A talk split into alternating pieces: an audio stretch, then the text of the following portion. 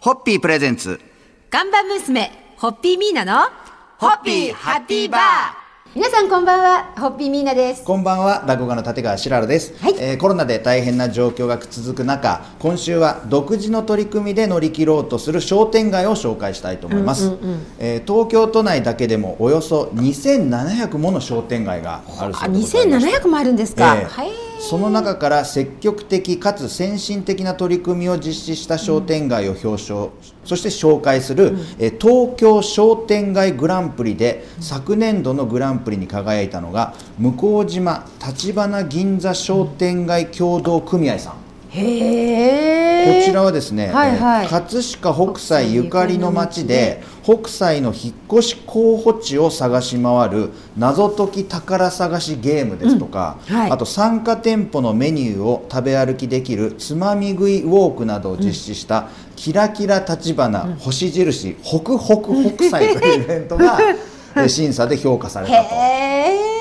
ええまた商店街全体をイベント会場として地域学生社会人団体地元アイドルなどと連携してイベントを作り上げたほか謎解きゲームでは街の中にある QR コードを読み込んでいくという、はい。非接触技術を活用したところもコロナ禍でも楽しめるよう工夫しているところもポイントだった。はあ、なんかものすごい参考になりますね。もうなんかいいこう素材をうん。今、今日あの今日目の前にね、はい。これあのほら台本でいただいてるけど、はい。これ全部取っとこう資料として あの次の企画会議にあげたいと思いますが、はい。はいはい素晴らしい、えー、でもこういうのを、まあ、今週あれですよね、はい。あと4いやつご紹介するちょっと毎日がとっても楽しみです。ま毎日楽しみな。はい、今週は勉強の1週間になりそうです、だから商店街も2700あるっていうとやっぱり、ねえ。うん、やっぱいろいろ商店街もねいろいろ大変で、2700もある2700あるんですってそうするとなんか各都道府県にどれくらいあるかとかなんか知りたくなってきますねどんどん。商店街っていうものに関して興味が湧いてくる感じで。東京商店街グランプリは知らなかった。ちょっと後で調べて仲間と共有したいと思いはい。ます、、これはい。歴代のグランプリ、準グランプリとかもいろいろあると思いますんで、羨ましい。はい、それではそろそろ乾杯にごわせていただけますか？はい、えー、向島立花銀座商店街協同組合様の素晴らしいお取り組みとますますのご繁栄に乾杯を注ぎます。3はい。ホッピーホッピープレゼンツ。看板娘ホッピーミーナのホッピーハッピーバー。皆さんこんばんはホッピーミーナです。こんばんは落語家の立川しららです。え今週は独自の取り組みで乗り切ろうと頑張る商店街を紹介していきたいと思います、えラジオをお聞きの皆さんや赤坂の街を愛するはい。ミーナさんの参考になればと思いますえそうそう。と言うまでもなくもう昨日から今週の早く早く今週は今日はどこ？みたいな、まあ、あのホッチキスで閉じて冊子にして持ってくるそうそうそう持ってく持ってく えー情報をいろいろとお届けできると思いますが、はい。今夜ご紹介しますのは葛飾区の堀切ラッキー通り商店街、ほうほう。えーこちらで取り組んだ、えーラッキー通りメロン育て隊が東京都主催の第16回東京商店街グランプリで準グランプリを獲得という、このラッキー通りメロン育て隊っていう時点でもうなんか、なね。なんだろうって思いますよね。ラッキーでメロン育てたい？メロン、はい。何ですか？これはですね、は。い。まあ、メロンといえば普通は温室で大切に育てられて、そうですまあ、一玉1万円の値段がつくこともある、このはい高級フルーツですけれども、このラッキー通り商店街ではそれぞれのお店が軒先のプランターでメロンを栽培。これきっかけは後継者不足や空き店舗の問題に直面した時に打開策の一つとして植物の栽培をしようということになり、それならば果物の王様のメロンを育てようとなったという。ほー。で路地の多い町がメロンの網目のようだという意見もあって採用されたという。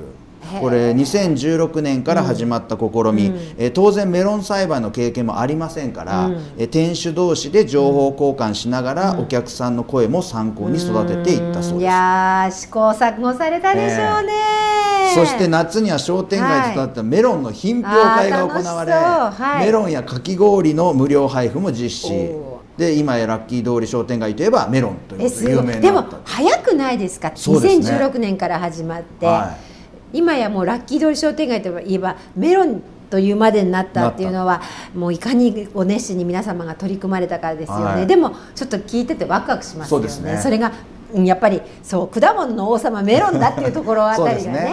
はい、はい。そういうところで今日はそうですね。えーほはい。堀切の、えーラッキー通り商店街をはい。紹介させていただきました、それでは乾杯のご発声い。ただけますか、メロンのように潤いのある堀切ラッキー通り商店街様に乾杯を。三はい。ホッピー。ホッピープレゼンツ。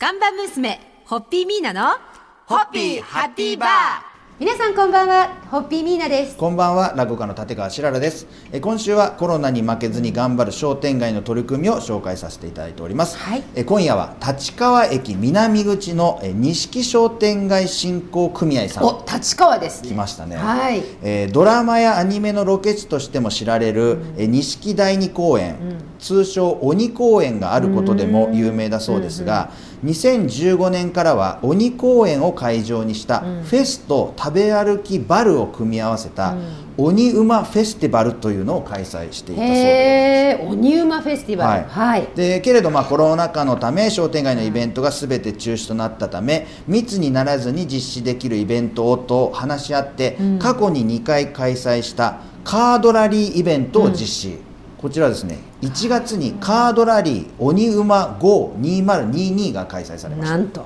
面白いのはですね、この店にこの顔ありというのをテーマに店主や店長さんを紹介すほるトレーディングカードを作成しほ期間中は参加店舗で1000円以上のご利用客に申請、うん。これを3種類集めるとホテル利用券やコシヒカリ無添加味噌など商店街の商品が当たる抽選会に面応募できたそう白い面白いですね。うん。そのトレーディングカードには店主さんや店長さんの特徴とかそのキャラクターですよね。人柄や素顔が見られるのでお客さんとの交流も生まれやすいという赤ベロでやりたいな。あいやねほら赤ベロも食べの間時代から、あの缶バッジを作って、各店舗で5種類の缶バッジを作って、各店舗さんにいろいろ配ってそれを皆さん集めたり交換してたのすごい楽しまれてたじゃないですか、でそれに次ぐ企画っていうのを考えていてここにいいモデルがあるじゃないですいいモデルがかあるじゃないですか。立川様。ありがとうございます。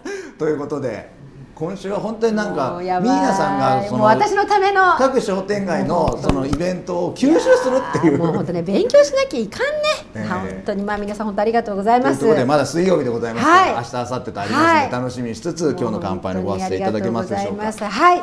笑顔あふれる。いや本当に私のおかげさまで笑顔あふれてますけど 立川駅南南口の錦商店街振興組合様に乾杯を。素敵なアイデアありがとうございます。三はい。ホッピーホッピープレゼンツ。看板娘ホッピーミーナのホッピーハッピーバー。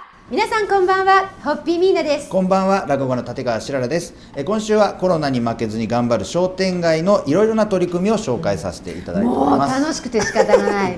今日はどこ？えー今夜紹介するのはちょっと飛びまして京都に。京都？はい、はい。えー JR 宇治駅や平等院などが近くにある宇治橋通り商店街で16の飲食店が取り組んだのが崖っぷち弁当崖っぷち弁当、はい。これはいコロナ禍で経営が大変で大ピンチになったお店も多いと思います、そして宇治橋通り商店街振興組合でも各店舗の売り上げが例年の1割以下となったそうでございます、でそこでピンチをチャンスに変えようと、はい。え商店街にある16の飲食店が巻き寿司やフライなど10種類ほどのメニューを提供する持ち帰り弁当を販売、うんうんうんうん。これだから京都のはい。その観光地でもあり、はい。やっぱりそのそうでしょうね。はい。来た人がはい。お弁当を持って帰るっていうことに気づいたんでしょうね。なる飲食店さんに今ちょっと入りづらくても、うんうん。家族とうんうんうんうん。か少人数のお友達とかとホテルに持って帰ってお弁当食べよう。じゃあお弁当がいいんじゃないかっていうことで持ち帰り弁当販売。でそれぞれのお店の弁当の名前を崖っぷち弁当ということで統一してはいで店ごとだった包装紙も一緒にすることでお客さんにも好評だったと。なるほどね。でこれこう崖っぷち弁当って統一してあってうんうんうんうん。包装紙も一緒になってるとそれこそ34人の仲間ではい。それぞれ面はい。白そうなお店とかはい。好きそうなお店で買ってはいはい別々開けてみる時の楽しみっていうのはありますよね。考えるね。京都はコロナ前から外国からのお客さんも多くインバウンド効果があっただけにコロナ禍の反動で苦しむお店が多いと思いますが商店街がまさに一丸となって崖っぷちを逆手に取った取り組み。これ崖っぷち弁当っていうねネーミングがね、ウィットにとってていいですよね,、うんね。一瞬、うん。あの暗そうだけどでも実は明るい、はいはい。それを乗り越えて明るい感じはがちょっと楽しくて、そうですね、はい、いいでなんかこう応援してください大変なんですっていうのがなんかちょっと一個こうね。前向きになってる感じのニ崖っぷち弁当っていう、よね。そのネーミングで、はい。あのすごいそそられますね、はい、素晴らしい。乾杯のご発声いただけますか？はいアイデアで乗り切る宇治橋通り商店街振興組合様に乾杯を捧げます。さん。はい。ホッピーホッピープレゼンツ。看板娘ホッピーミーナのホッピーハッピーバー。皆さんこんばんはホッピーミーナです。こんばんは落語家の立川しららです。えー今週は1週間にわたってコロナ禍でも独自の取り組みで頑張る商店街の数々を紹介させていただきました、はい。商店街のお店や飲食店が一丸となってお客さんと共に生き抜こうという試みが全国で広がっているのを見ると改めて日本の良さねを再認識いたしますね。うんはい。ホッピー本社がある赤坂でもうん。皆さんがウィズコロナ、うん。そしてアフターコロナを見据えていろんなことを考はいえられているとはい。思います、はい。そして今週昨日まではい。月曜日から木曜日各はい。商店街紹介させていただきましたが、それもまたもうすでにもはい。う皆さんの中では体の中にうん。入り込もうとしているところがえトレーニングカードとかね、ええあの感じておりますが。はい。あの向島行きたいなとかいろいろ思ってますよ。は、はい。い QR コードのまあ、この番組でもオンラインイベント「はい。あかね祭り駆け上がろう赤坂はじめの一歩編」をご紹介させていただきまして、赤坂の飲食店企業そして氏神神社であります、赤坂氷川神社が結束できるのも赤坂の魅力、はい。ということで。そうですね。今後この3月11日金曜日時点で。えー、とですね。月末にはい。3月27日に、はい。えーオンラインイベント「あかね祭りの」はえー第2回のオンラインイベントを予定しています。そして、えーここから先はちょっと上京したいですけれどもまあ希望のとしては夏前に6月ぐらいにうん。リアルイベントを、は何年ぶりでしょうか？あの赤ベロが、はい。えーまたね、はい。あのはい。地元のテレビ局さんまだ中とも、はいあのご相談して、えーやりたいなということを考はい。えてます、まあ、私たちも企画しては感染広がって あの、はい。えー延期とかうん。なんですけどその繰り返しなんですけどねこの3年間、はい。でも本当に止まらずに、えー常にできることをあの進めていこうということで本当に町が一体になってやってそんな私たちを見ててくださって、えー地元のこの赤坂の地元の大手企業様たちもあの話を聞きたい協力したいっておっしゃってくださっているので、はい。はい、あの本格始動の日が楽しみです。えという今週は頑張る商店街ということで1週間お送りさせていただきました、はい。皆さん締めの乾杯のご発声いただけますか？はい、えー商店会の元気が町の元気町の元気が日本の元気、えーだとお考えます。日本全国の商店街とお店の皆様の応援をおして乾杯を捧げます。私たちも赤坂で頑張ります、はい。はい。ホッピー